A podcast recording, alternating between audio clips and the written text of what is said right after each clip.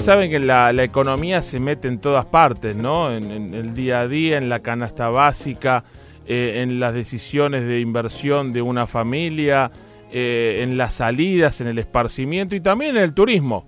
Y como ustedes saben, es- nuestro magazine tenemos nuestro corazoncito con el turismo, a la vez tenemos todos nuestros viajes en mariocairatravel.com, eh, subimos mucha información a nuestras redes y queríamos preguntarle a un experimentado eh, operador de viajes de hace mucho tiempo, aunque es muy joven, pero empezó de muy chiquitito, cómo influye el impacto de un dólar que hace dos meses estaba a 21 pesos y hoy está rondando los 30 para aquellos destinos internacionales. Algunos me dicen, no, pero los nacionales también aumentan.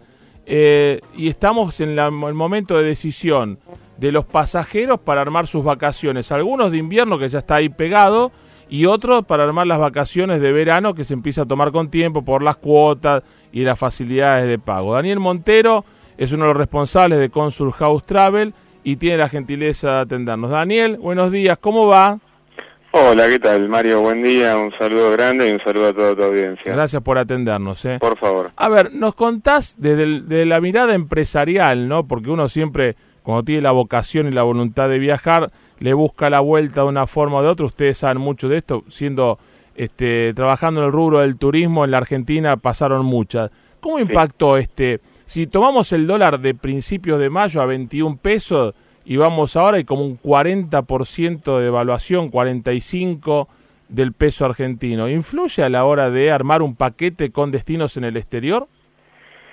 Sí, influye, Mario. Eh, de todas maneras, eh, bueno, todavía ha pasado poco tiempo, digamos, en- en- digamos que en muy poco tiempo la devaluación ha sido muy grande. ¿no? Claro.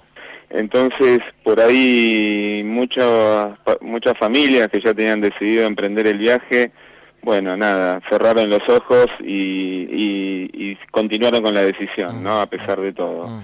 Eh, por ahí el, el desafío en el diseño de los paquetes y en la selección de los destinos con el cual este, mayorizamos nuestra venta tiene que ver con el desde ahora, ¿no? Y en el, en el desde ahora por ahí, bueno, se nota en las últimas dos semanas, te diría, eh, que, que bueno, que a lo mejor hay, hay comienza a haber una preferencia por destinos más cercanos, ¿no? Como es el caso de Brasil, de Chile, el- el- la, la propia cuestión de viajar por la Argentina.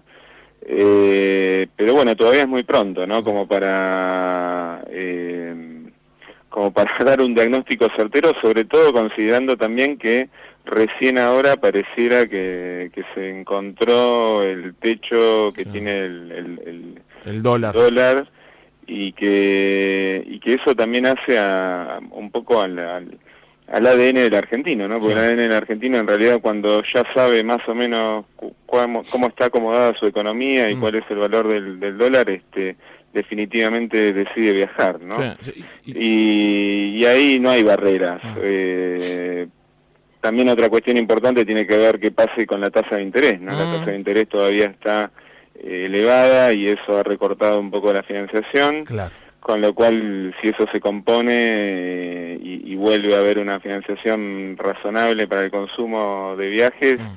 eh, los destinos, digamos, esta, esta cercanía que, que pareciera que, que- que se ha aplicado en estas últimas dos semanas, eh, nada, por ahí se acomoda muy rápidamente luego, ¿no? Claro. Y, y a ofrecer el, el mundo como, como desde hace muchos años lo hacemos. Yo, yo recuerdo 2011 un, pasa- un pasaje a Estados Unidos costaba 2.750 pesos.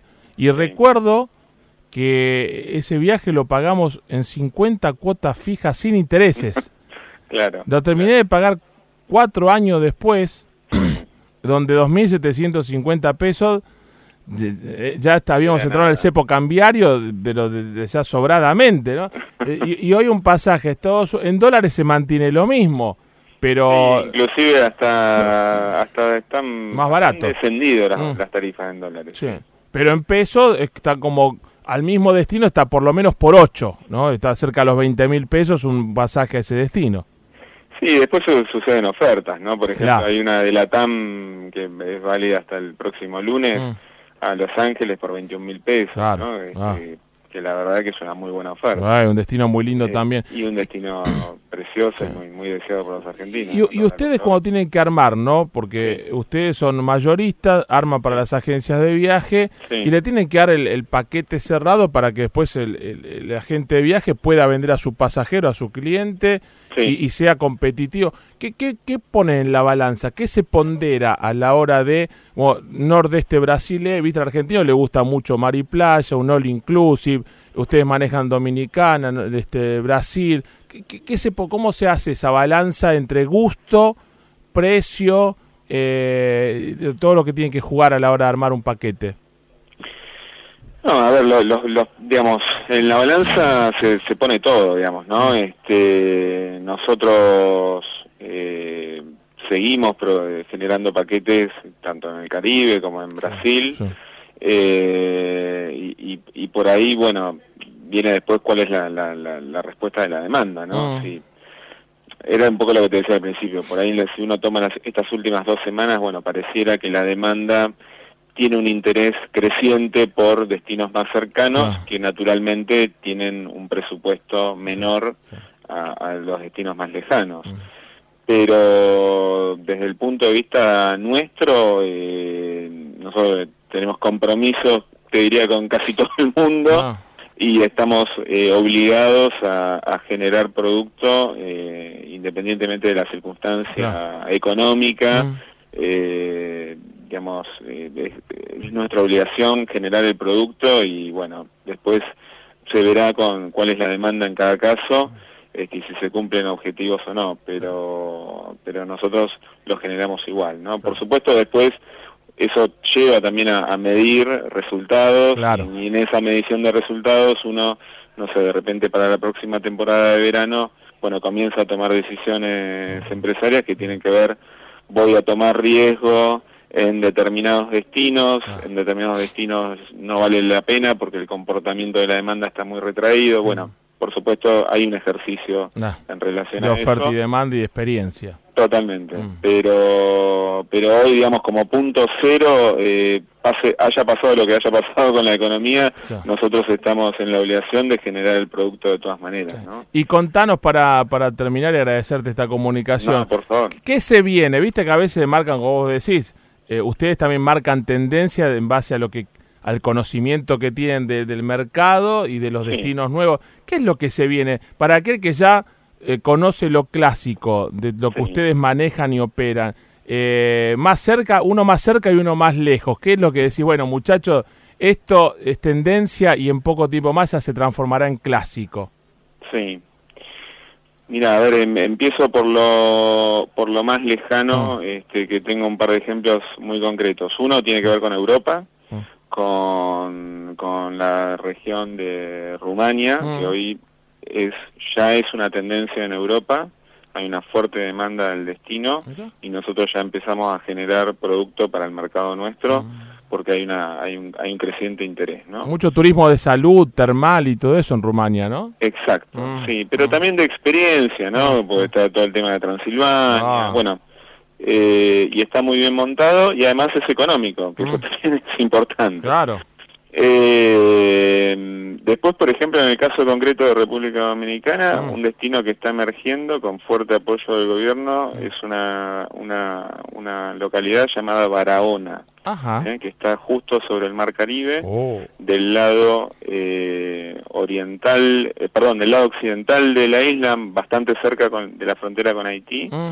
y es un lugar este soñado, mm. pero un lugar fantástico que empieza a tener ahora mucho desarrollo eh, de parte de algunas cadenas hoteleras, con lo cual ese es un destino que si bien, ese es bien emergente, digamos, ¿no? En, en, en 3, 4 años, así como hoy todo el mundo habla de Punta Cana, en 3, 4 años va, va a comenzar a hablar la gente de Barahona, eh, como un, destino de sueño. Y por ahí más cerca, eh, digamos, hay, hay un hay un, un gran secreto guardado, por ejemplo, muy cerquita de San Pablo, eh, que, a ver, el, paulista lo toma muy concretamente, es una, una, playa divina que es Isla sí. eh, que en la Argentina le hemos prestado atención en determinado momento. con los cruceros se toca un poquitito, estás tres horas y te vas. Mm. Pero eso es un lugar que, eh, que va a emerger nuevamente, ¿no? Mm. La verdad es que hay una hay una conectividad aérea hoy día entre Argentina y Brasil tan tan profunda, tan intensa como nunca la hubo. Eh, y la vela es un destino muy muy cerca de Buenos Aires que, que vale la pena. Daniel, como siempre, gracias, fuerte abrazo y gracias por llevarnos a viajar por el mundo y a contarnos tendencias, ya para ir anotando y tomar decisión a la hora de ver qué cosa nueva conocer en el mundo del turismo. Te mando un gran abrazo y gracias. ¿eh? Bueno, igualmente a vos y un saludo a la audiencia de nuevo. Ahí está Daniel Montero de Consul House Travel llevándonos a viajar un poquito, relajando un poco en el tema de la economía y todo, porque siempre nos gusta viajar.